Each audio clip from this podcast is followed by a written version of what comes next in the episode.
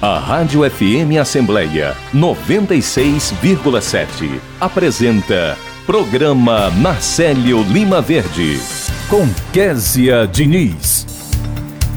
No programa desta quarta-feira a gente conversa com o diretor do Instituto Empresariar, Cícero Rocha, que fala sobre o livro Você, Família, Negócios e Sócios, uma relação desafiadora. O repórter Silvio Augusto está aqui na Assembleia Legislativa e acompanha os destaques que acontecem na casa.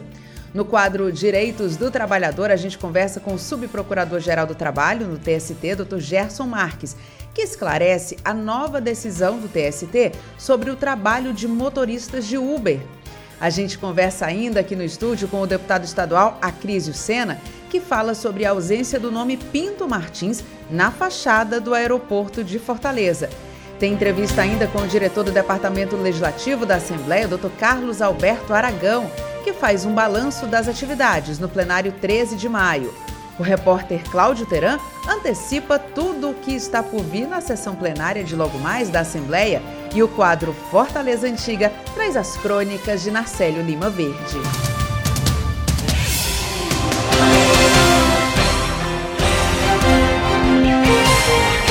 Estamos no início do programa Narcélio Lima Verde de hoje. Eu sou Kézia Diniz e o nosso querido Narcélio nos acompanha em casa. Continuamos juntos na Rádio FM Assembleia 96,7 e também na internet. Você pode nos acompanhar no YouTube e no Facebook da Assembleia Legislativa. Agradeço a você desde já pela companhia. O programa também fica disponível em nosso podcast. Você pode nos encontrar nas principais plataformas de áudio, como o Spotify, Deezer, Google Podcasts e Apple Podcasts. Basta procurar Rádio FM Assembleia e se inscrever. E para participar do nosso programa, enviando algum comentário ou sugestão, anote o número do nosso WhatsApp: 859-8201-4848.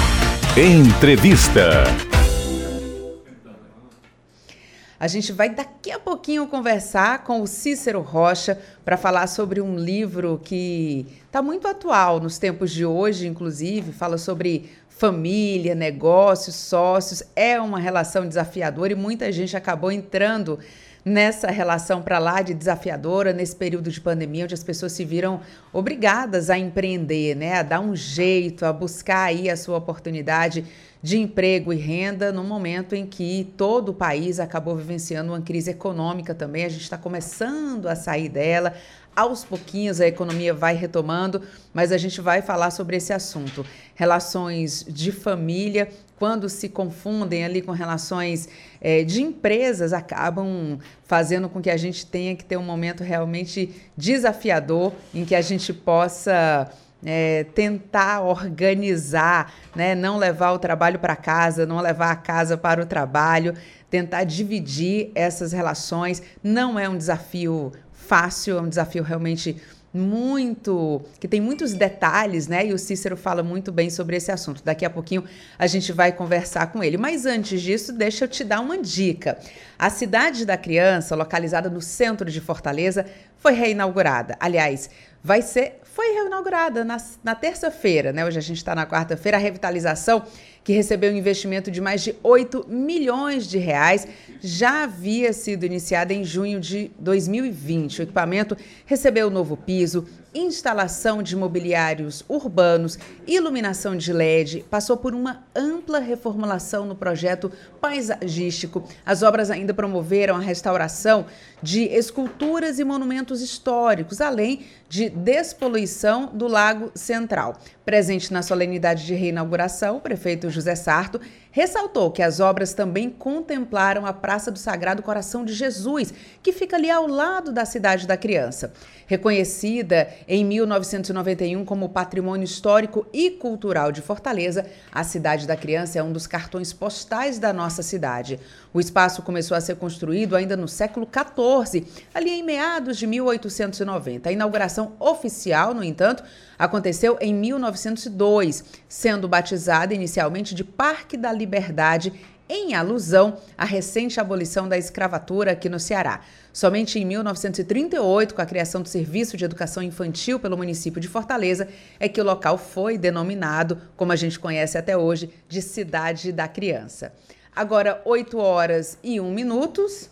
E um minutos não, né, gente? 8 horas e 1 minuto. e a gente conversa, então, com o Cícero. Cícero, primeiro quero desejar muito bom dia para você. Seja muito bem-vindo ao programa Narcélio Lima Verde. Bom dia a todos. Eu que fico feliz e honrado, né? Estar com você. Principalmente um programa que traz um nome aí, como esse jornalista, né? Que tem uma história brilhante. Eu assisti desde criança, né? Como apresentador, como radialista. Então, fico muito feliz de poder colaborar com vocês. Que bom, Cícero. Eu já estava até antecipando algumas questões aqui que imagino que você coloque no livro. O livro Você, Família, Negócios e Sócios, uma relação desafiadora. Esse livro aborda os problemas que podem surgir quando membros da mesma família conduzem empresas. E eu queria que você falasse um pouquinho, primeiro, o que é que te motivou a escrever essa obra em autoria, em coautoria, com a psicóloga Vanusa Ferraz? Pronto. É, primeiro, a representatividade que as empresas familiares têm no país. São mais de 90%. Né? Esse tema ele é, é fundamentado com base em 20 anos de estudo. Toda a minha família é envolvida nessa pesquisa. A Vanusa Ferraz é minha esposa, psicóloga, né? Nós, durante 20 anos, fundamos um instituto chamado Instituto Empresarial, primeira instituição do Brasil especializada a estudar e auxiliar as empresas familiares. Eu já tenho filha com graduação, mestrado, doutorado em empresas familiares. Então, nesse ambiente que representa mais de 90% das empresas brasileiras, é, e nós estudamos especificamente elas, nós começamos a mapear várias coisas, e em especial aqueles aspectos que podem auxiliar essas empresas, dada a representatividade. Porque, quer dizer, é interessante, elas são os melhores locais para se trabalhar, as mais rentáveis, as mais lucrativas. Entretanto, no Brasil, tem um grande desafio de se perpetuar. Na, quase 80% não consegue chegar nos filhos. Mais de 90% não chega nos netos. Isso traz problemas seríssimos. E aí, é claro, dentre vários aspectos nós vimos, vimos que a relação entre os indivíduos, a família, os negócios e os sócios é um dos temas mais importantes que carece maior atenção para que essas empresas não se perpetuem. Então, foi esse objetivo e também nós montamos uma metodologia para, vamos dizer, na, na metáfora com a saúde médica, uma vacina, ela se chama BSB, Balança de Family Business, que ela vem propor exatamente que quando uma empresa familiar balanceia os indivíduos, a família, o negócio e o sócio, elas se perpetuam. Então, nós, através desse livro, é, temos um cunho, um objetivo de despertar nessas empresas tão representativas os cuidados que tem que se ter para que elas se perpetuem, né? E as consequências positivas ou negativas dessa não perpetuação. Porque a não perpetuação dessas empresas não é só um problema econômico financeiro, é um problema social, trazem problemas emocionais por conta desses relacionamentos. Agora, Cícero, assim, é, eu já estive em empresa familiar dos dois lados, né? Minha família, enfim, meus pais tinham empresa, eu hoje tenho empresa com meu esposo, mas eu também já fui funcionária de uma empresa familiar, em que trabalhava o pai e vários filhos, então eu já tive ali é, como funcionário dos, dos, dois lados, né? Como quem estava dando ordens, mas também como quem estava recebendo. E um, um sentimento que eu percebi ali entre os colegas, enquanto eu era funcionária, era de que o fato de trabalhar numa empresa familiar fazia com que os colegas de trabalho, que no caso eram filhos também do proprietário da empresa, eles tivessem algum tipo de privilégio, né? Não, não faz isso aí porque fulano vai reclamar, ou então não, deixa porque fulano do jeito que ele fizer vai dar certo, vai quebrar em cima da gente. Existia essa sensação entre os demais funcionários. esse é um dos grandes erros? O que foi que vocês identificaram como erros dessas empresas familiares que você podia apontar até como um alerta para que as pessoas não cometam esses erros nas suas empresas? Bem, eu diria que isso aí são as consequências. A causa mesmo é a falta de conhecimento e orientação específica sobre o tema. Porque as empresas familiares, elas são diferentes das não familiares. Por quê? Ela traz dois subsistemas que na empresa não familiar não existe. Por exemplo, família, indivíduos chaves, fundadores, fundadoras, filhos que trabalham na empresa. E a empresa familiar, por ela ser um sistema orgânico e não mecânico, a empresa não familiar, ela é uma máquina. Já a empresa familiar não, ela é um organismo vivo. Um organismo vivo, você cuida, você trata de forma diferente de uma máquina. Por exemplo, cuidar do seu corpo, com certeza você não leva ao mecânico do seu carro, porque são sistemas diferentes. Então, as empresas familiares, elas têm características específicas. Entretanto, no Brasil, o número de especialistas nesse assunto ainda é muito pouco. Eu, às vezes, me sinto como um médico no começo do século, em que as pessoas morriam de diarreia. Então, as empresas familiares, a causa maior dela é falta de orientação específica sobre o assunto. E aí há uma verdadeira confusão. Mistura a mesa da casa com o birô da empresa, o chefe confunde com o pai, a hierarquia do irmão mais velho com o irmão mais novo. E isso acontece por quê? Porque não existe uma orientação específica. E aí fica tentando coordenar esse subsistema é, com um baixo nível de conhecimento.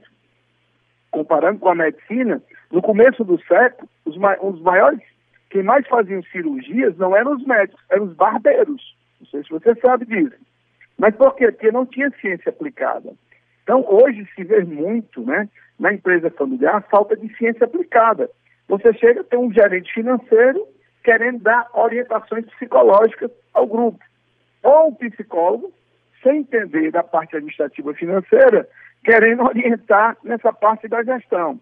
Então, como é um sistema complexo, ele precisa de conhecimento multidisciplinar. É igual o seu médico hoje, quando você vai fazer um check-up você pode ir tratar da sua coluna, mas ele também tem um olhar comportamental. Olha, essa coluna, se você não cuidar, ela pode lhe gerar depressão, porque as dores constantes. Então, a falta dessa visão científica, técnica e olhar sistêmico faz com que você tenha um dos sintomas que você falou aí, né? Que é o por não entender, começa a dar poder e privilégios como se fosse uma saída e, é claro, isso acaba gerando um problema. Então, eu diria que a causa principal é a falta de conhecimento, de ciência, na hora de se organizar, de se profissionalizar uma empresa familiar. Cícero, no livro você também aborda essa questão, é, eu sei que você está falando de empresa, mas é, a questão ali inversa de como a família também não levar a empresa para dentro de casa, porque a gente sabe que hoje em dia a gente vive num mundo conectado, né? As próprias redes sociais já fazem com que a gente perca um pouco daquele nosso convívio no dia a dia, né? A gente precisa colocar alguns limites para que a gente tenha o convívio saudável com a nossa família ali, o uso de celular na mesa, por exemplo.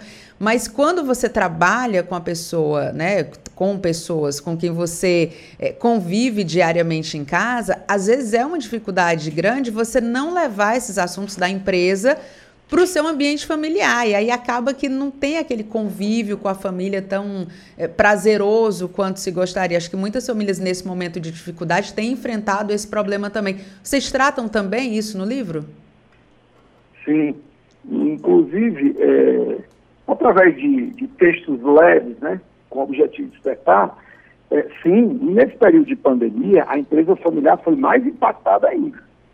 Por quê? Porque veio também a estrutura. Antes você tinha uma certa facilidade para separar a mesa do almoço com a mesa do executivo, porque estavam geograficamente em locais diferentes. Quando chegou o, período da pandemia, isso foi muito intenso. Então nós tivemos que auxiliar muitas famílias, que os níveis de conflitos se elevaram, tá? conflitos delicados, né?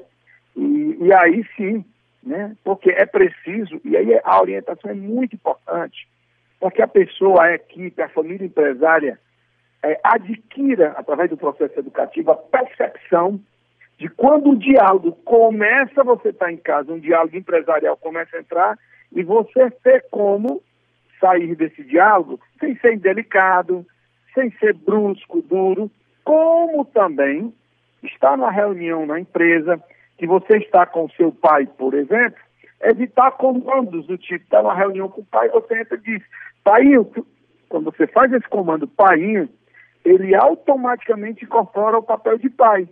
E aí, se você não tiver cuidado, ele vai olhar, vai lhe ver como aquela filha pequenininha.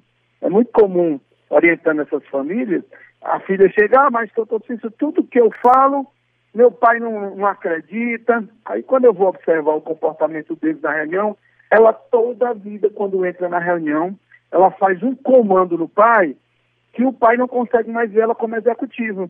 Aí eu orientei, olha, toda vida que você entrar na reunião, você não faça esse comando chamando ele de pai. Depois, quando terminar a reunião, pode ir para o colo dele, abraçar. Então, essas dinâmicas é que nós orientamos, porque isso facilita muito no dia a dia da relação família-empresa. Cícero, como é que as pessoas podem fazer para adquirir o livro, né? Porque eu mesma já estou aqui pesquisando, quero saber como é que faz para adquirir, porque imagino que deva ser com uma linguagem direta, fácil, por tudo que você está falando e por outras entrevistas que eu já ouvi também suas. É, é um livro que deve ser muito gostoso de ler. Eu queria que você contasse para a gente como é que a gente pode ter acesso a esse livro. Pronto. É, o livro pode ser adquirido pela Amazon, tanto tem o físico como o meio digital, mas também você pode adquiri-lo é, pelo um WhatsApp, que eu vou passar agora, tá? É, e eu sugiro também, na internet tem muitos vídeos esclarecedores no site do Instituto www.institutoempresariar.com.br institutoempresariar.com.br, tá? Ah, eu vou dar até um telefone daí de Fortaleza, que eu sei que se eu, estou falando aqui, está atendendo as famílias na Bahia, tá? Também não perdeu o referencial. Como você está no Ceará, eu vou dar um telefone aí, o 32460978, é, DDD 85, 32460978, que é o do Instituto Empresariar aí em Fortaleza. Lá também você adquire o livro, inclusive a pessoa se identificar que é sua ouvinte, eu vou ter o maior cuidado de autografar, inclusive, o livro, tá? Ai, então, que ótimo. Cícero, já que a gente está falando em família, só para terminar, eu, você estava falando e falou em Vanusa e eu acabei lembrando que nós somos quase parentes, porque a Vanusa é irmã da Mari, a Maria é casada com o Pedrinho, o Pedrinho é irmão de Carminha, que é minha sogra. Olha aí. Caramba! Eu sou casada com o Caio. ah, DJ famoso, né? É. Então virou uma entrevista também de família, de negócios, mas também. sim, muito bom. Que sim, ótimo, Cícero. Essa empresa familiar. Inclusive, eu estou aqui em Vitória da Conquista. Já vim de Salvador, já estou assistindo aqui, eu assisti, assisto aqui umas cinco famílias empresárias. Sim. Eu estou em Vitória da Conquista, que é a origem da terra deles, né? É. Exatamente aqui, por coincidência, nesse climazinho bem gostoso e frio. Mas é, a importância das empresas familiares é enorme. Outro detalhe, não sei se você sabe, 95% das empresas de comunicação no mundo são empresas familiares. Eu tenho vários clientes que são empresas de comunicação, viu? Várias famílias classistas que são donas de empresas de comunicação. É verdade. Cícero, nosso tempinho está acabando. Agradeço demais. Foi um prazer conversar com você. Mando um beijo para todo mundo aí em Vitória da Conquista. E aproveita esse climazinho, porque aqui tá quente demais, viu? Obrigada e muito bom dia.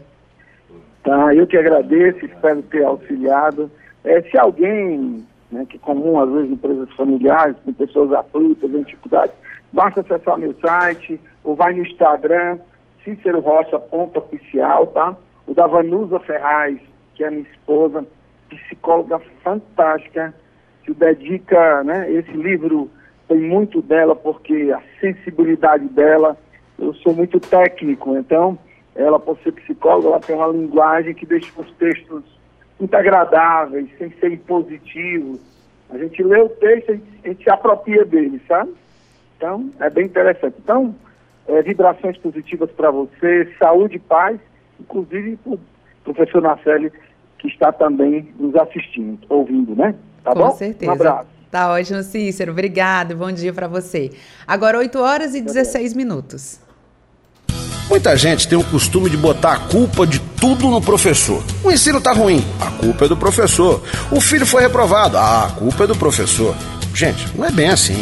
O professor é fundamental na educação das nossas crianças, adolescentes e jovens, mas ele não é o único responsável. Os pais têm que participar mais da vida escolar dos filhos, cobrar deles dedicação nos estudos, acompanhar, não deixar faltar.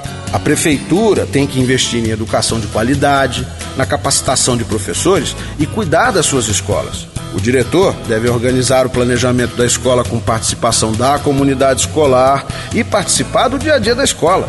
Ou seja, todo mundo precisa entender que educação é responsabilidade de todos e não só do professor. É assim que o Brasil e a educação vão melhorar. Precisamos de todos pela educação. Educação muda um país. Apoio Rádio FM Assembleia 96,7. Você ouve Programa Narcélio Lima Verde, com Késia Diniz. Agora 8 horas e 18 minutos e a gente vai conversar direto com o repórter Silvio Augusto, que está aqui na Assembleia e acompanha tudo o que acontece na casa. Silvio, muito bom dia para você. Bom dia, Késia. Bom dia a todos. Estamos aqui com a deputada Érica Murim, que vai falar sobre um projeto de lei que começou a tramitar ontem aqui na Assembleia Legislativa e concede título de cidadã cearense para Elizabeth das Chagas Souza, que é atual defensora pública geral do Ceará. Bom dia, deputada. Bom dia a todos, prazer estar com vocês. A gente tem a alegria né, de poder indicar o nome da doutora Elizabeth Chagas, que foi reconduzida né, ao cargo de defensora geral da Defensoria Pública do nosso Estado. A doutora Elizabeth, ela é paraibana, mas é uma mulher que está aqui no nosso Estado prestando serviço extremamente relevante à frente da Defensoria. Na primeira gestão, mesmo com todas as dificuldades da pandemia, que a pandemia nos trouxe, é, a, a, Defensoria Pública bateu recorde, né, o ano passado, esse ano, de atendimentos, o número de atendimentos.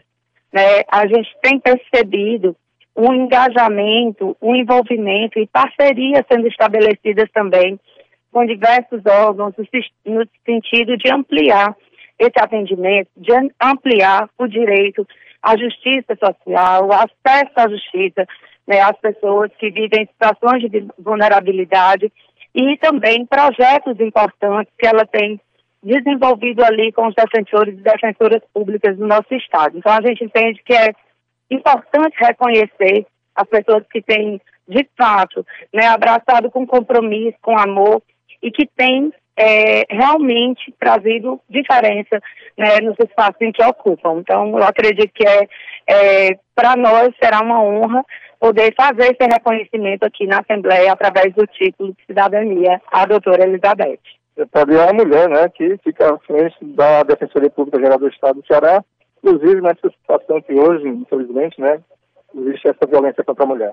Verdade, a doutora Elizabeth ela é uma mulher de garra, de fibra, a gente se sente também representada por essa figura, né, por esse lugar que ela ocupa e ocupa tão bem, né, e também precisamos destacar a doutora Summer, é, que é subprocuradora, e os demais, todos os demais, né, que, que estão ali ladeando esses trabalhos e fazendo esses trabalhos acontecerem. A Procuradoria, a Defensoria é, pública, ela também teve na gestão anterior a doutora Mariana Lobo, né? Então, é, já é uma característica de nesses trabalhos também ter a condição de mulheres. E acredito que tem sido feito com muita maestria, não é à toa que ela também foi reconduzida agora por mais dois anos à frente da, da Defensoria Pública do nosso Estado. Deputada, a senhora também apresentou aqui na Assembleia Legislativa um projeto voltado para o ciclista. Sim, é, nós demos entrada no projeto de apoio ao ciclista de baixa renda.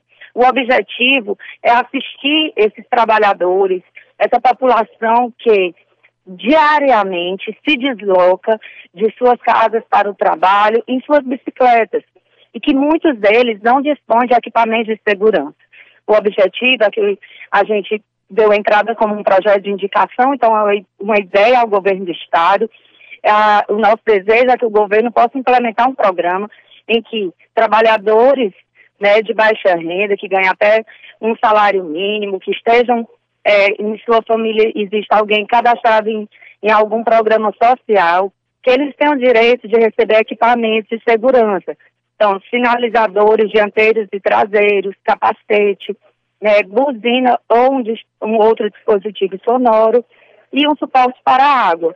Dessa forma, a gente entende que a gente pode colaborar para a segurança no trânsito desses, né, que cidadãos, cidadãs que vivem o dia a dia do trânsito, que a gente sabe que não é fácil, a gente vive um dia a dia que é às vezes desgastante, engarrafamentos, mas eles precisam, né, e a gente pode desenvolver essa consciência relativa à segurança no trânsito.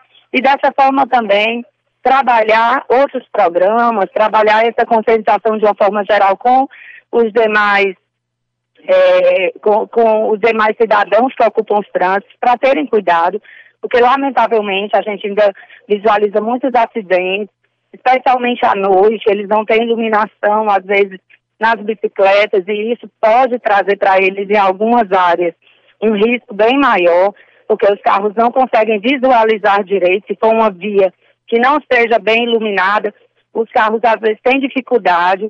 Então, para que a gente tenha menos acidentes, mas especialmente para que haja essa consciência, né, e a segurança no trânsito para esses, para esse público da nossa população que precisa trabalhar usando as bicicletas. Muito obrigado.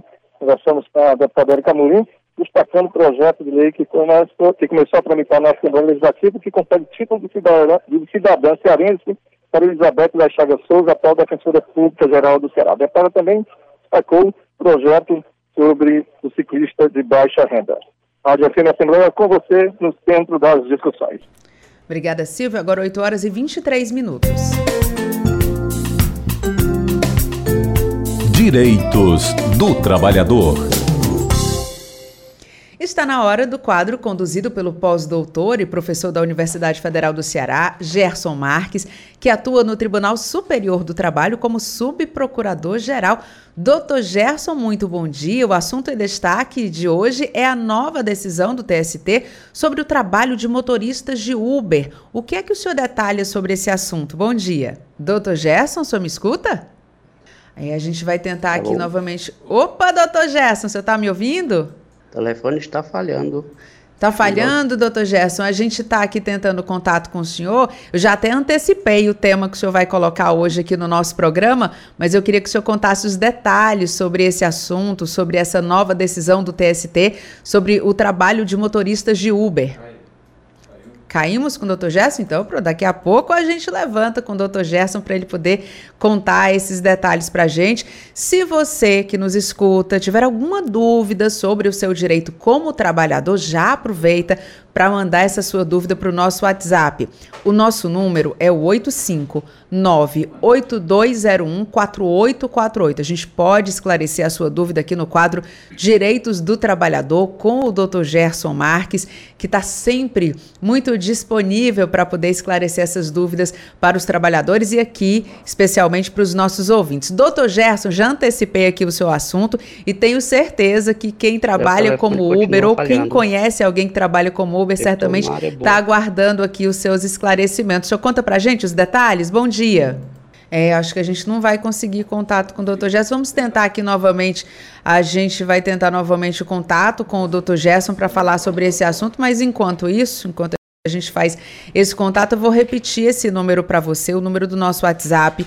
É importante que você tenha, inclusive, salvo aí no seu celular, para que você possa mandar sugestões, é, críticas, é, fazer perguntas, enfim, participar também do nosso programa, sugerir pautas para que a gente possa abordar aqui ao longo dos nossos programas. O nosso número é o 8598201 4848. Sobre direitos do trabalhador, você pode, inclusive, mandar a sua dúvida, né, direcionada ao Dr. Gerson, para que a gente possa fazer é, esse esclarecimento aqui. A dúvida, a gente disse que não tem pergunta que não possa ser respondida, né? Então, se você tem qualquer tipo de dúvida, a sua dúvida pode ser a dúvida de várias outras pessoas. Então, Compartilha essa dúvida que a gente, através aqui do conhecimento, do grande conhecimento do Dr. Gerson, a gente compartilha essa solução para você. Dr. Gerson, agora eu sei que o senhor me escuta. Agora deu certo. Ah! Doutor Gerson, é o celular que às vezes dá essa falhada aqui com a gente, né? Mas tudo bem. Doutor Gerson, conta pra gente, eu já antecipei aqui o assunto que o senhor vai trazer hoje, eu queria que o senhor detalhasse esse assunto pra gente aqui no programa Nacélio Lima Verde vou aproveitar, claro, para desejar bom dia para o senhor. Bom dia, Késia. Bom dia, caros ouvintes, caros ouvintes também, né? Bom, na realidade, há muita discussão se eu trabalho em plataformas eletrônicas se geram ou se não geram um vínculo de emprego.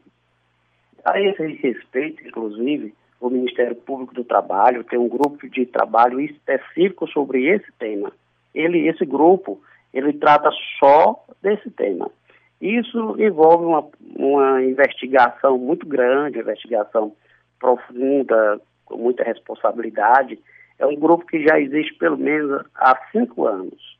Esse grupo vem ouvindo pessoas, vem analisando os diversos sistemas operacionais, como é que eles funcionam, qual a forma e o critério de remuneração dos trabalhadores, qual a maneira de prestação de serviços, os critérios de avaliação dos motoristas, por exemplo, enfim, é um grupo de trabalho que vem desenvolvendo uma atividade realmente muito, muito profunda, é uma investigação.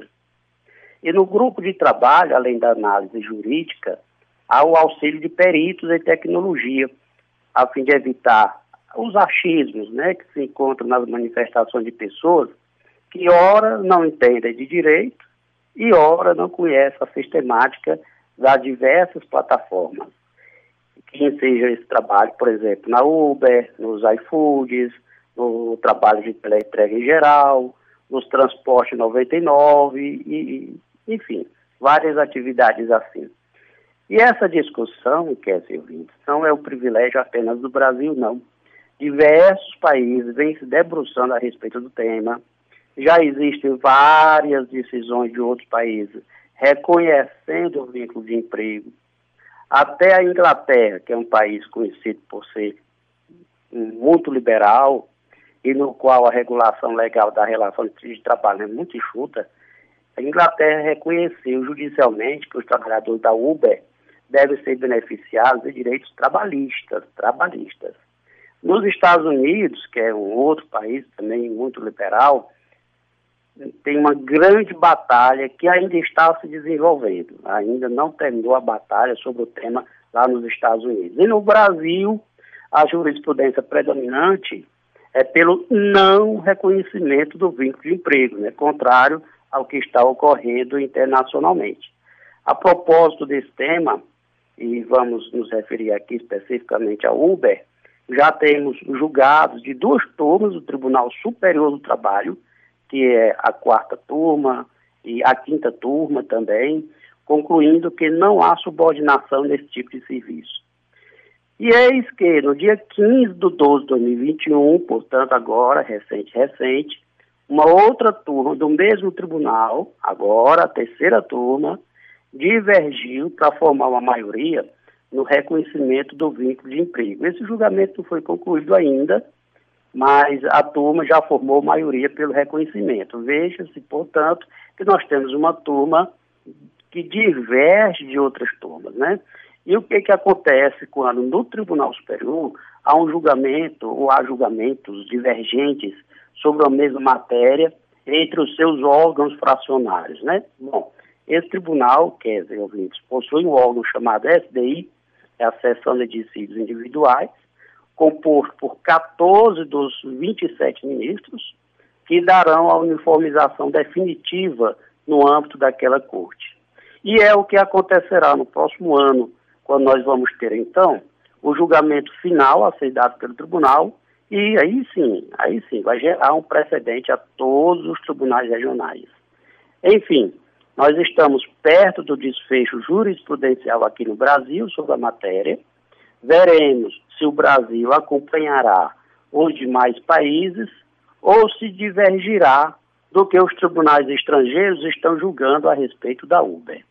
Então, ainda vamos esperar alguns meses para essa definição, até porque o tribunal entrou a partir do dia 20 em recesso, só voltará no final de janeiro.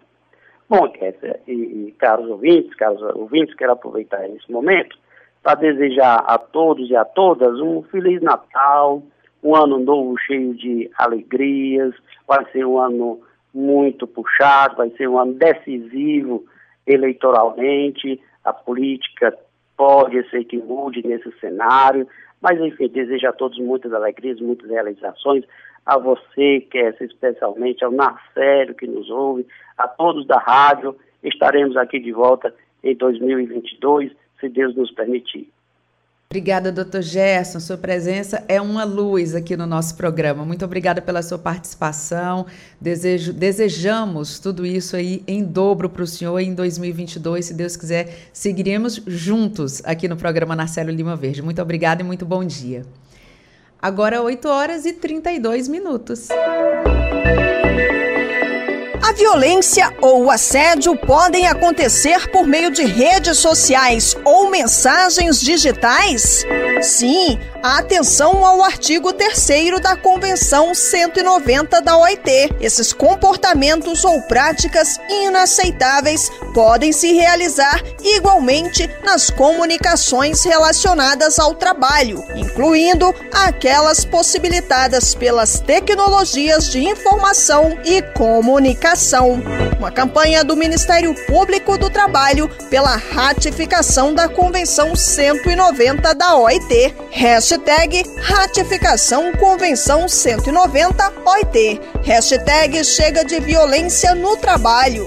Hashtag chega de assédio no trabalho. Apoio Rádio FM Assembleia 96,7.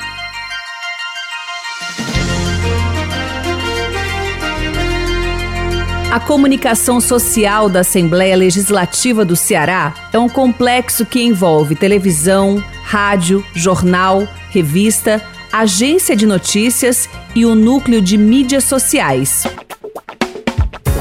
O núcleo de mídias sociais é o setor especializado na comunicação instantânea, no acesso rápido, na troca de informações, nas perguntas diretas e nas respostas imediatas. Através do fanpage, do Twitter e do Instagram, a Assembleia aproxima-se do cidadão, dando-lhe acesso imediato ao que acontece no plenário e nas comissões, pesquisas de opinião, entrevista com especialistas e membros do poder público, visando o debate sobre temas relevantes para toda a sociedade cearense. Para isso, planeja, cria conteúdos, atualiza, monitora e avalia periodicamente o desempenho. Compartilhar iniciativas. Esta é a meta da Assembleia Legislativa do Estado do Ceará. Rádio FM Assembleia 96,7. Com você, no centro das discussões.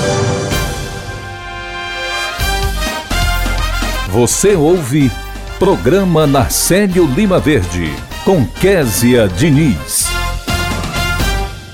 Agora 8 horas e 35 minutos e a gente volta a conversar com o repórter Silvio Augusto. Silvio, o que é que você traz de novidades para gente? Estamos aqui com o advogado do PROCON Assembleia e coordenador também do órgão, doutor Rodrigo Colares. E falar para a gente, Késia, é, das principais atividades realizadas pelo PROCON nesse ano. Bom dia, doutor Rodrigo. Bom dia. Ah, assim, esse ano foi um ano de grandes batalhas, né, assim, travadas por toda a sociedade cearense, com a questão do enfrentamento do Covid-19. O PROCON também não se viu de uma forma diferente, né? A gente que tinha uma atividade eminentemente presencial, nos vimos com a necessidade de adequar nossos serviços a uma nova realidade, a realidade do trabalho remoto. E passamos a implementar as aberturas das reclamações através do e-mail esse aparelhamento eletrônico de abertura de reclamação proporcionou ao cidadão que estivesse dentro da segurança de seu lar né, sem precisar se deslocar até o órgão e se expor a qualquer eventualidade, pudesse realmente dar prosseguimento a uma reclamação, a um questionamento, a um esclarecimento junto aos fornecedores. É, esse, hoje nós já estamos trabalhando de forma normal, dentro do nosso prédio, né, uma estrutura toda nova, com, que teve até inauguração recentemente na semana passada. O, estamos com esse serviço implementado continuamente. Hoje o PROCON hoje dispõe da abertura de reclamações de forma presencial através do agendamento, onde o consumidor comparece ao órgão e realiza sua reclamação justamente com a documentação que ele tem, ou, e passou também a continuar com o serviço de abertura por e-mail, onde o consumidor escreve todos os fatos, né, faz o seu pedido e dispara toda a documentação que acha pertinente. E assim nós continuamos com o trabalho de excelência. Uma das grandes conquistas que o órgão teve esse ano foi também a, a lograr êxito na certificação 9001. Já tínhamos a implementação do sistema da qualidade, que se propõe a melhorar continuamente e prestar um serviço de qualidade para os consumidores e aos fornecedores que se encontram e vêm até o órgão de defesa do consumidor do PROCON da Assembleia. É, e esse ano nós tivemos esse êxito. Isso significa o quê? Que o PROCON hoje trabalha de uma forma que atenda à certificação de uma norma internacional, mas sem sombra de dúvida, o grande ganho em relação a isso foi para o consumidor cearense, que hoje conta com um órgão certificado que atende de uma forma harmônica, contínua e de melhoria constante para a resolução das demandas em relação ao consumo. Doutor Rodrigo, quais foram as principais empresas reclamadas pelo cidadão no PROCON Assembleia este ano? É, com a questão do enfrentamento do Covid-19, nós percebemos que houve, por grande parte da população, uma, uma, um aumento significativo nas, na abertura de reclamações naquela, daquelas que prestam serviços essenciais, né? Água e energia tiveram um salto significativo no número de reclamações. E assim, nós estamos em contato com as empresas para realmente promover esse diálogo, esse intercâmbio conciliatório entre o consumidor e o fornecedor, mas foi algo que chamou realmente nossas atenções. É, uma que ainda continua e sempre foi um dos grandes questionamentos e alavancou, realmente permaneceu dentro de um patamar muito elevado de abertura, por uma questão do sistema financeiro, né? Cartões de créditos, empréstimos, consignados, né? Foram, foram reclamações que a gente conseguiu perceber que houve um, um, número, ainda permaneceu com um número expressivo de reclamações. Mas a gente, nesse, nesse ponto, a gente tem um ganho significativo, porque tivemos a promulgação da lei de superendividamento, que, sem sombra de dúvida, busca acolher o consumidor e buscar esse consumidor superendividado e realocá-lo dentro do mercado de consumo. Porque quando nós falamos de consumidor, nós falamos de aquecimento da economia. E para que nós saiamos dessa crise né, que nós nos encontramos, somente uma economia saudável e sadia é, é, que permite essa, essa abertura. E assim, quando o governo promove a implantação de uma lei que busca fornecer ao consumidor um retorno ao mercado de consumo, né, com limpar nomes, né, e renegociar as dívidas, é sem dúvida um cuidado que a gente percebe de todos os nossos governantes. Então, o que, é que a gente percebe hoje é que há uma expressão maior no mercado de consumo e que os nossos, os nossos órgãos estão atentos à necessidade do consumidor de forma geral. Quais os canais de contato com o PROCON Assembleia? Hoje nós já estamos atendendo de forma presencial, como eu já disse, mediante agendamento. O consumidor pode entrar no site da Assembleia Legislativa do Estado do Ceará, certo? e realizar seu agendamento na guia lá do PROCON onde ele será atendido no horário, com, com todo o atendimento, todo o cuidado, atendendo a todas as medidas de segurança. E como eu falei anteriormente, nós ainda estamos com o serviço de abertura eletrônica, por e-mail. Nesse mesmo guia, você terá a faculdade de escolher entre a abertura por agendamento, onde você vem presencialmente com a cópia dos seus documentos, RG, CPF, comprovante de residência, nota fiscal, o comprovante de pagamento do serviço, ou você pode abrir por e-mail dentro da sua do conforto do seu lar, né? Encaminhando essa mesma documentação, descrevendo os fatos e os pedidos para que a gente possa dar abertura eletronicamente. Muito obrigado. Conversamos com o coordenador do PROCON Assembleia, o advogado Dr. Rodrigo Colares, falando né, sobre as principais atividades do PROCON Assembleia durante o ano de 2021. A DFM Assembleia com você no centro das discussões. Obrigada, Silvio, pela sua participação. Agora 8 horas e 41 minutos e a gente vai direto conversar com o diretor do Departamento Legislativo aqui da Assembleia, o doutor Carlos Alberto Aragão, porque hoje deve acontecer a votação da Lei Orçamentária Anual de 2022. Esse é um dos destaques para o encerramento das pautas no plenário 13 de maio. E eu quero saber justamente se essa votação acontece hoje, se não acontece, o que é que a gente tem de previsão da pauta. E quem vai dar essa resposta para a gente é o doutor Carlos Alberto Aragão, a quem eu dou muito bom dia e agradeço pela sua participação. Bom dia, Kézia. Bom dia, ouvintes da FM Assembleia. Hoje nós teremos um dia bastante movimentado, corrido, mas ao mesmo tempo tranquilo dentro de, de sempre a previsão que ocorre no final de período legislativo, né? E nós temos já na ordem do dia algumas matérias de autoria de parlamentares, agora mesmo estão sendo inseridas é, mais outras matérias que, em decorrência de acordos que foram é, é, firmados entre categorias, né? Essas matérias já virão para discussão nas comissões técnicas e posteriormente em plenário. Né? Nós temos também no expediente da sessão, estão sendo lidas duas matérias de autoria do Ministério Público, uma da Defensoria, três matérias de, de autoria do Poder Executivo, né? e como sempre ocorre, para o cidadão tomar conhecimento, quando faltam 10 dias para o término de cada período legislativo, né? o primeiro é dia 17 de julho e o outro agora dia 22 é, de dezembro, né? É, três presidentes de comissões podem é, é, solicitar a, ao presidente da casa e esses projetos são considerados como urgência. Então, assim vem sendo feito nesses últimos dias.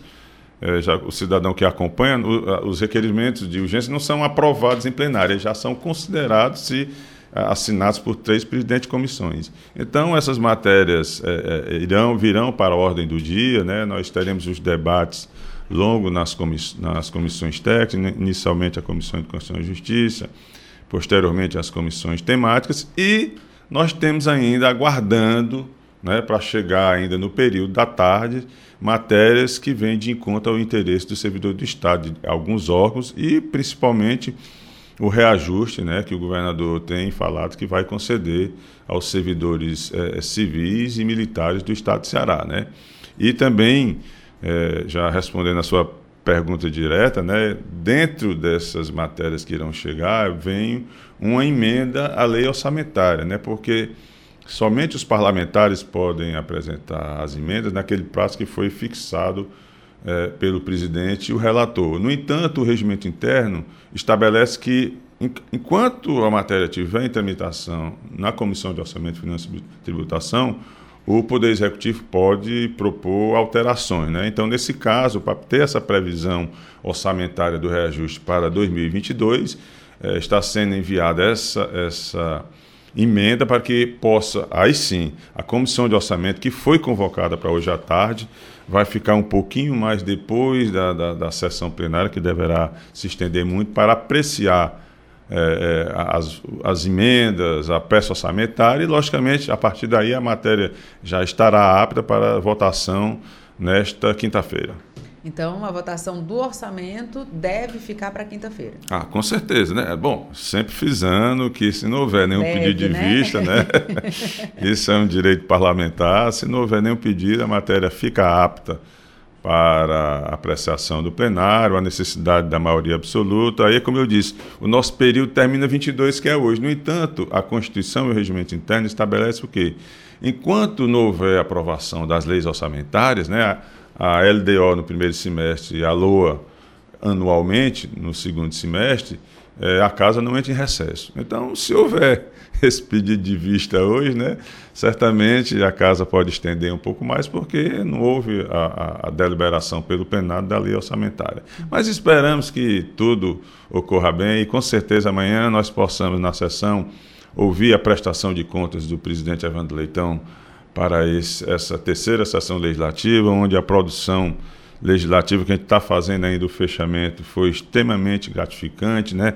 Nós temos as sessões itinerantes também que voltaram a acontecer nesse segundo semestre com a, a, a inovação do Festival de Arte e Cultura, os serviços que foram oferecidos a todos os cidadãos, a você levar a, a, também ao interior do Estado as votações na forma que ocorre aqui na Assembleia Legislativa. Nós tivemos até é, é, inicialmente no município de Itapipoca, foi a primeira que foi realizada, é, numa emenda de plenário, né, onde as comissões naquele momento foram realizadas. Facilita porque também de forma, é, é, é, através do Zoom, de forma remota, né, os deputados podem acompanhar, deliberam, participam das discussões e votações.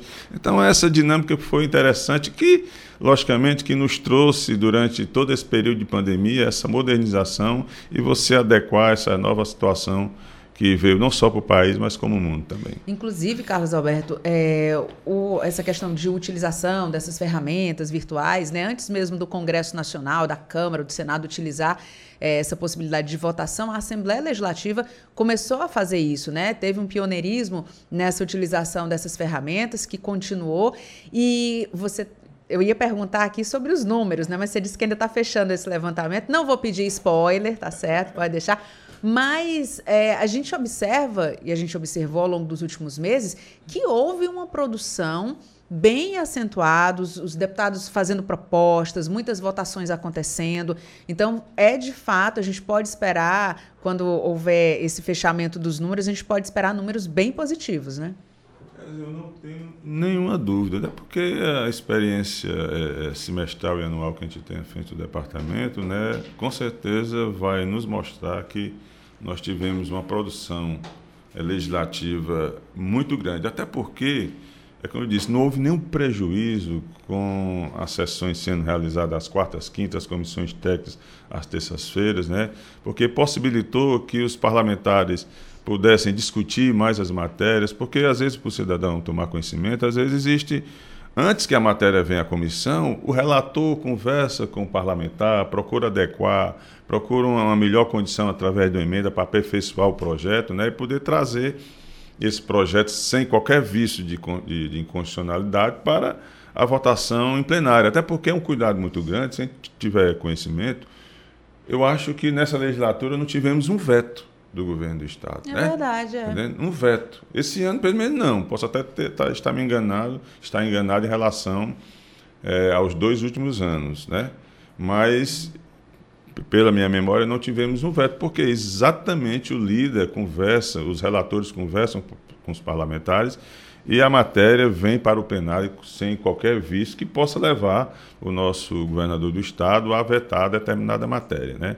Então, isso é importante e, com certeza, amanhã é, deveremos estar é, finalizando esse, esse quadro, né? até porque não sabemos ainda quantas mensagens do Poder Executivo é, deverão chegar ainda nesse, neste dia. Né?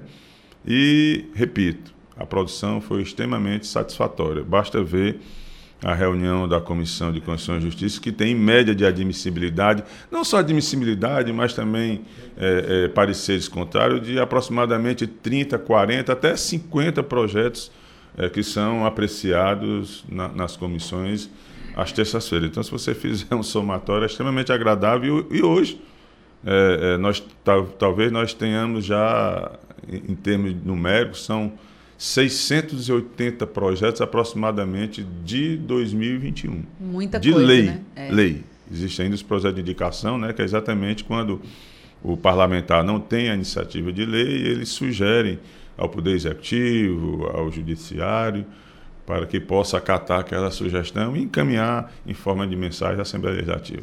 Carlos Alberto, olhando já para o próximo ano, certamente o presidente Evandro Leitão, amanhã, quando fizer o balanço das atividades, ele deve falar sobre a sessão itinerante, a continuação, inclusive, para 2022. E imagino também que para os servidores que acompanham, e toda a sua equipe eu sei que faz uma força-tarefa para poder estar junto nessas sessões, é, é, muito prazeroso estar ali perto da população, né? Isso deve continuar em 2022. Ah, com certeza, né? Na sessão itinerante de Novo Oriente, o deputado Renato Roseno foi à tribuna e pediu que a mesa diretora fizesse uma reunião, né? E deliberasse no sentido de você é, fazer uma modificação no regimento interno. Né? E assim, essa modificação foi votada na última semana, já foi publicada no Diário Oficial e aí cabe à, mesa diretora, ao presidente, discutir quais locais e quantas sessões itinerantes, logicamente respeitando o período eleitoral, né, possam vir a ser realizadas em 2022 pela Assembleia Legislativa. E repetindo, né, foi algo importantíssimo, né? Nós fomos a cada ponto do estado do Ceará. Fomos a Itapipoca, fomos, fomos a São Benedito, Icó, naquele belíssimo teatro, né, de 1836, se não falha a memória, né, onde foi feita uma, uma bela sessão. O, Festival de Arte e Cultura foi feito no teatro também, local praticamente é, apropriado para isso. Né? Então, e a, a, em Novo Oriente, nós tivemos o quê? Antes nós tivemos as sessões em locais refrigerados, em câmaras municipais como de Tapipoca e São Benedito, o teatro em Nuicó. E em Novo Oriente foi feita num, num, ginásio, né, onde foi feita e montada toda a estrutura, sempre, que é interessante repetir que nós tivemos o apoio é, é, de cada prefeito municipal onde a Assembleia realizou a sua sessão. Isso é, é, é importantíssimo né, para que a gente possa ter e montar é, é, toda a estrutura né, que vem sendo feito, bem coordenado pelo deputado Tim Gomes, né, que é o presidente do Conselho aos Estudos, a, a Luísa também, que vem é, tocando esse barco diariamente, porque é, é, você montar, como eu disse, toda essa, aquela estrutura, você levar o caminhão do cidadão, nós temos o Departamento de Saúde, nós temos a Procuradoria da Mulher, a ouvidoria que se integrou na última sessão de Novo Oriente. São diversos setores da casa que os servidores vão fazer o atendimento presencial àquele cidadão do interior do estado. E o Festival de Arte e Cultura né, é importante porque faz com que aqueles artistas né, da, dos municípios próximos, né, onde nós estamos realizando a sessão, venham participar. Né, e depois, eu acho que 2022 também, o presidente já frisou que aqueles artistas que ganharam o festival virão se apresentar aqui no, na Assembleia Legislativa, no auditório João Frederico, né, e fazer mais um belo espetáculo. Aí sim, aí você pode ter é, é, essa experiência bem próxima ao cidadão e pode ter certeza, isso é extremamente gratificante para nós servidores. Com certeza. Carlos Alberto, eu estava fazendo uma conta aqui. Eu lhe conheço desde 2004. São 17 anos que eu acompanho o seu trabalho. Você acompanha o meu também, né? Isso. E nesses 17 anos é nítido e notório o brilho no olhar que você tem quando você fala do legislativo, né? É, é, muito interessante como você coloca toda a sua força, toda a sua dedicação para que a gente tenha esse trabalho tão bem feito aqui na Assembleia Legislativa. Então, parabéns por esse brilho. Parabéns à sua equipe, né, que trabalha com você há muito tempo aqui também. Sei que tem um reconhecimento de todos os deputados, então fica aqui também o nosso reconhecimento. Muito obrigada, Feliz Natal, Feliz Ano Novo. E conto com a sua participação aqui em 2022 para a gente explicar melhor tudo o que acontece no Legislativo para os nossos ouvintes. Obrigado pelas palavras, como eu disse, eu acho que o, esse brilho no meu olhar, ele é compartilhado entre aqueles colegas que que dão aquele apoio, né? porque você não age sozinho, você tem uma equipe que nos proporciona essa tranquilidade, né? E também desejar Feliz Natal, Feliz Ano Novo, e que nós possamos em 2022 suplantar esses momentos tão difíceis desses dois últimos anos, né? E poder, poder voltar à normalidade, como a gente vem fazendo, com cautela, com tranquilidade, respeitando as normas sanitárias, né? Eu acho que é importante frisar o papel do governador em toda essa situação. Hoje você chega em, em restaurante, em, em, diversos locais, você apresenta ah, o seu cartão de vacinação, isso é importantíssimo, né? Identifique-se também, não vá se constranger porque você não tem o cartão, você que lhe cobra a identidade, né? Aqui mesmo, hoje na Assembleia, o, o, quando eu fui entrar, só tenho que apresentar. Não há problema, me apresento. Lógico, não precisa de identidade porque sabem, né? Os meninos me conhecem, mas tenho que apresentar meu cartão. E assim espero que o cidadão, cada cidadão, faça a sua parte e nós possamos suplantar esses momentos tão difíceis que vivemos nesses últimos dois anos. Muito bem, Carlos Alberto, muito obrigada pela sua participação. Leve o nosso abraço e muito bom dia. Agora 8 horas e 55 minutos. Os serviços públicos no Brasil mudaram. Você que paga as contas precisa conhecer seus direitos não pagar cobranças indevidas, ser avisado antes de ter o serviço cortado, ter abatimento na conta quando houver má prestação do serviço, pagar preços módicos pelos serviços, receberem até 30 dias resposta da empresa sobre suas reclamações. Para garantir os seus direitos, conte com o IDEC. Consumidor bem informado nunca é lesado. Apoio Rádio FM Assembleia 96,7. Qual é o tom do Ceará? Sábado, meio-dia, com Ian Gomes. Entrevista. A gente conversa agora com o deputado estadual Acrísio Sena. Hoje ele fala sobre a retirada do nome do aviador Euclides Pinto Martins da fachada do aeroporto aqui de Fortaleza, que segue gerando um grande debate sobre a importância da preservação histórica. Deputado Acrísio Sena, bom dia. Bom dia, Késia.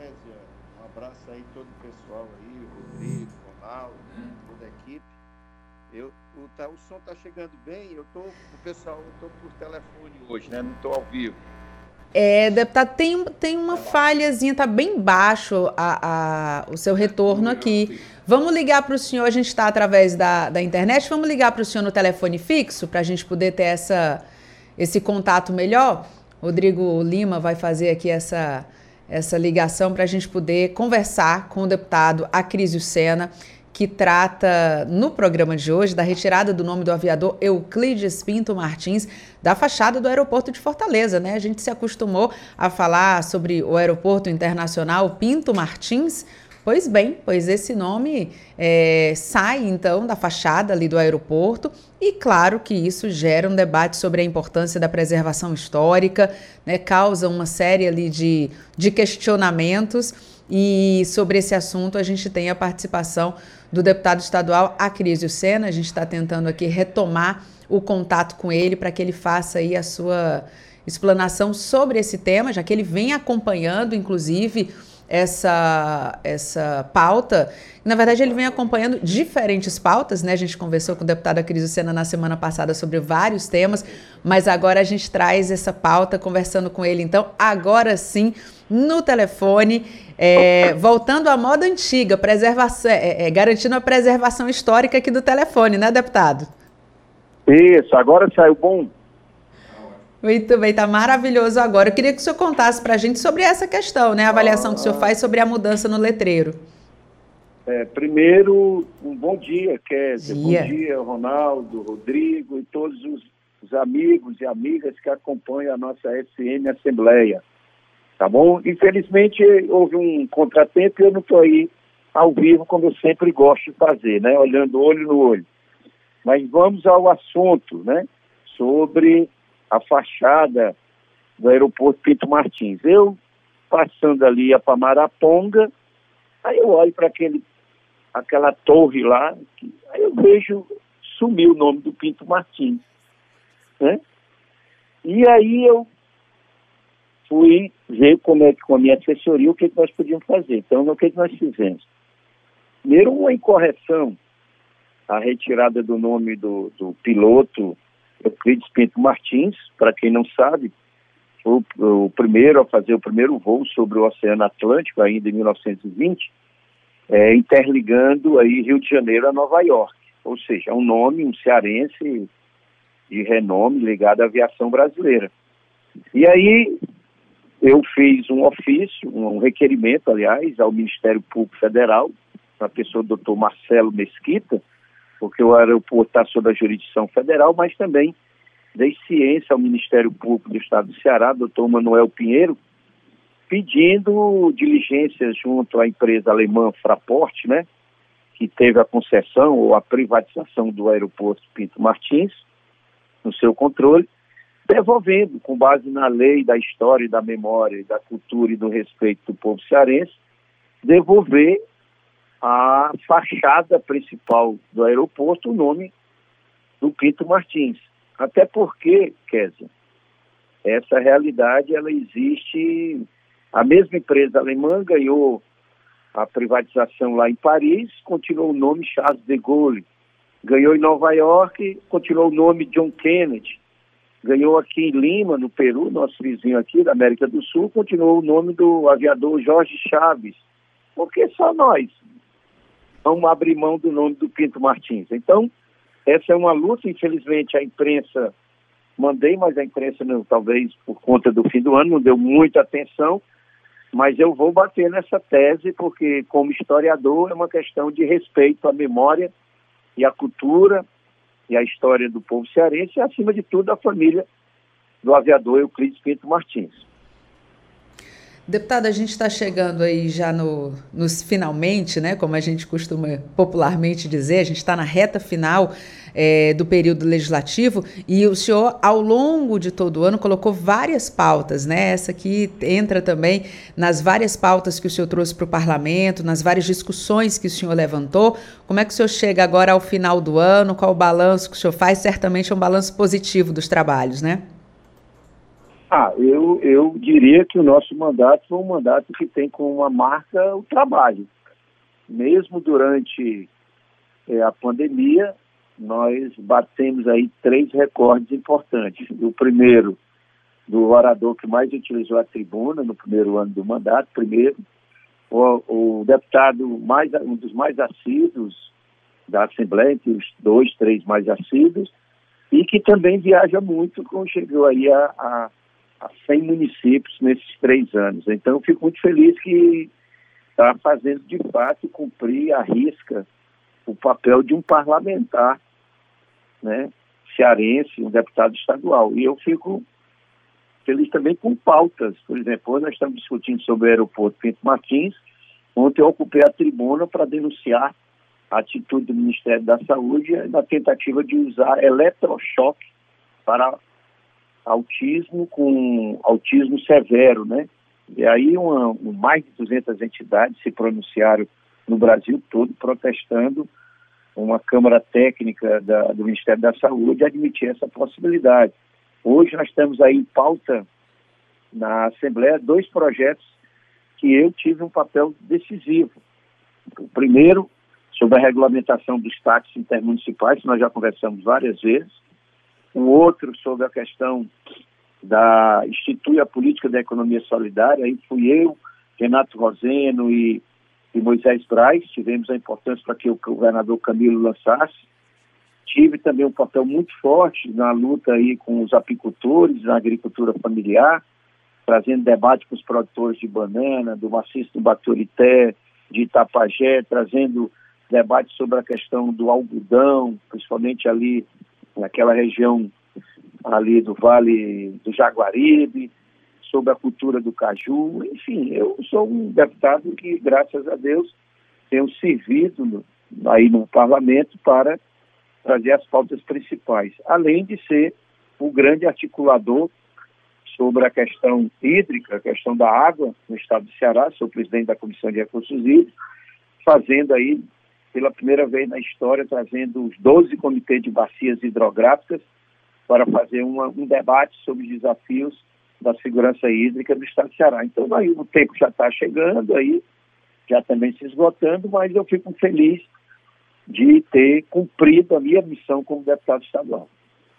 Ótimo, deputado. E é porque a gente nem colocou o prêmio aqui de, de deputado mais entrevistado na Rádio FM Assembleia, né? O senhor tá, certamente estaria ali. Não, vocês poderiam dizer o o deputado que mais pautou a imprensa da Assembleia não tem nenhum. Eu duvido se tiver alguém que trouxe mais pautas para a Assembleia ao longo desse período, eu vou fazer. São muitas pautas e, graças a Deus, pautas porque o povo me pede para eu fazer isso. Não é invenção da minha cabeça.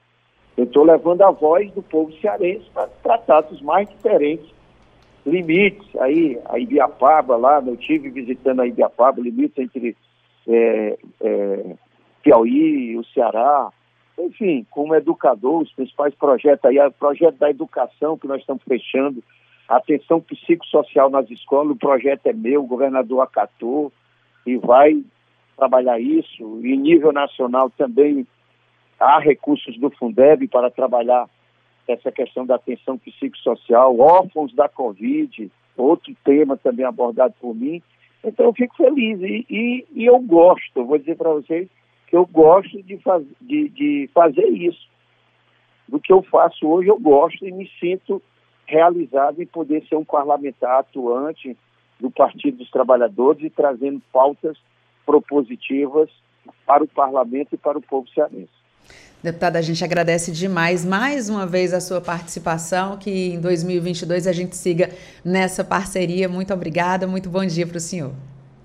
Viu, Kézia? Agora 9 horas e 6 minutos. Você pode falar o que pensa, ir aonde quiser escolher seus governantes. Mas você realmente conhece os seus direitos? Quem não pode pagar por um advogado tem o direito à assistência e orientação jurídica, a ser representado e defendido por um defensor público. Se você precisar, procure a Defensoria Pública mais próxima. Defensor Público para quem precisa. Justiça para todos. Uma campanha ANADEP, Associação Nacional dos Defensores Públicos. Apoio Rádio FM Assembleia 96,7. Você ouve Programa Narcélio Lima Verde, com Késia Diniz. Chegou a hora da crônica Fortaleza Antiga com o nosso querido Narcélio Lima Verde. O quadro Fortaleza Antiga tem o seu próprio podcast. Lá estão as crônicas do Narcélio sobre a cidade. Você pode conferir no Spotify, Deezer, Apple Podcasts e Google Podcasts. Vamos então ouvir a crônica de hoje? É com você. Bom dia, Narcélio. Alô, bom dia. Fortaleza Antiga. Olha, sempre que eu vou ao laboratório do Dr. Picanço, na Barão de Stuart, lembro que ele, quando vivo, tinha uma distinção especial para com seus clientes. E de vez em quando ele estava na recepção perguntando se tudo estava bem. E o laboratório parece como ele pedindo sugestões sobre o atendimento, além de começar muito mais cedo, que foi muito bom para mim. E foi nesse laboratório que eu deixei de dar piloura. Criei coragem. Rapaz, era uma vergonha. Bastava a enfermeira enfiar a agulha para eu ficar amarelo e perder as forças. Por sinal, dizem que todo homem é besta para doença, para dor e para exame de sangue principalmente. Mas hoje em dia não mais acontece o que sempre me deixava encabulado. Um dia, há muitos anos, minha mãe comunicou: "Você vai fazer um exame de sangue". Rapaz, chegou uma enfermeira na minha casa. Respeite a jovem enfermeira. Pois não é que na hora H, quando a agulha chegou, eu desmaiei, dei uma pilura? Penso tudo isso enquanto a mocinha do laboratório do Dr. Picanço mostra seringa descartável. Não só mostra, como no final joga o aparelho no lixo. Hoje há um perigo generalizado de que peguemos uma infecção através de um simples exame. E nos antigamente, como é que era? Na minha casa, meus pais usavam a pequena caixa de metal para ferver o aparelho de injeção e as agulhas também para esse tipo de tratamento. Colocavam álcool numa espécie de trempe, tocavam fogo e sobre ele colocavam a caixinha com água. Depois que fervia, tudo que era micróbio tinha ido embora, conforme diziam na minha casa. A injeção no braço era precedida de uma fricção de álcool éter no local a ser inoculado com medicamento. O mesmo procedimento acontecia com a injeção em outro local que vocês sabem. É verdade que aconteceram algumas inflamações, não em minha casa, mas ninguém tinha esse cuidado extremo de ferver tudo, usar seringa descartável, nem existia como acontece nos laboratórios hoje em dia. Voltando ao laboratório, no final, a enfermeira mandou segurar bem o algodão no local do exame e sugeriu: olhe, tome um cafezinho com a moça lá na recepção. E eu, que já dei algumas pilouras quando mais moço, e isso já faz muito tempo, dei uma de nem te ligo, joguei o algodão fora e nem pedi café à moça da recepção. Homem é homem. Chegamos ao final do programa Narcélio Lima Verde de hoje. Você acompanhou a entrevista com o deputado Acrísio Sena, que falou sobre a mudança no letreiro do aeroporto Pinto Martins, que retirou o nome do aviador cearense da fachada. Também conversamos com o diretor do Departamento Legislativo aqui da Assembleia, Dr. Carlos Alberto Aragão, que fez um balanço dos trabalhos legislativos deste ano. O diretor do Instituto Empresariar, Cícero Rocha, falou sobre o livro Você, Família, Negócios e Sócios, uma relação desafiadora. No quadro Direitos do Trabalhador, o subprocurador-geral do Trabalho no TST, Gerson Marques, esclareceu temas trabalhistas. Os repórteres Silvio Augusto e Cláudio Teran acompanharam os principais acontecimentos aqui da Assembleia. Muito obrigada por nos acompanhar juntinho do rádio. Para você que nos acompanha nas redes sociais, a produção também está sendo veiculada no Facebook e no YouTube da Assembleia Legislativa. Também estamos em podcast. Você pode nos encontrar nas principais plataformas de áudio, como o Spotify, Deezer, Apple Podcasts e Google Podcasts. Basta procurar Rádio FM Assembleia e se inscrever. Além de mim, Kézia Diniz, e de Narcélio Lima Verde, a equipe do programa reúne Na coordenação, Tarciana Campos. Na produção, Laiana Vasconcelos. Repórteres Silvio Augusto e Cláudio Teran. Direção de vídeo, Rodrigo Lima. A coordenação de programação é de Ronaldo César. E a supervisão é de Rafael Luiz Azevedo. Para participar do nosso programa, enviando algum comentário ou sugestão, anote o número do nosso WhatsApp, 859-8201-4848. Obrigada, Narcélio, pela parceria. Obrigada a você que nos escuta pela audiência. E a gente volta a se encontrar amanhã. Até lá. Tchau.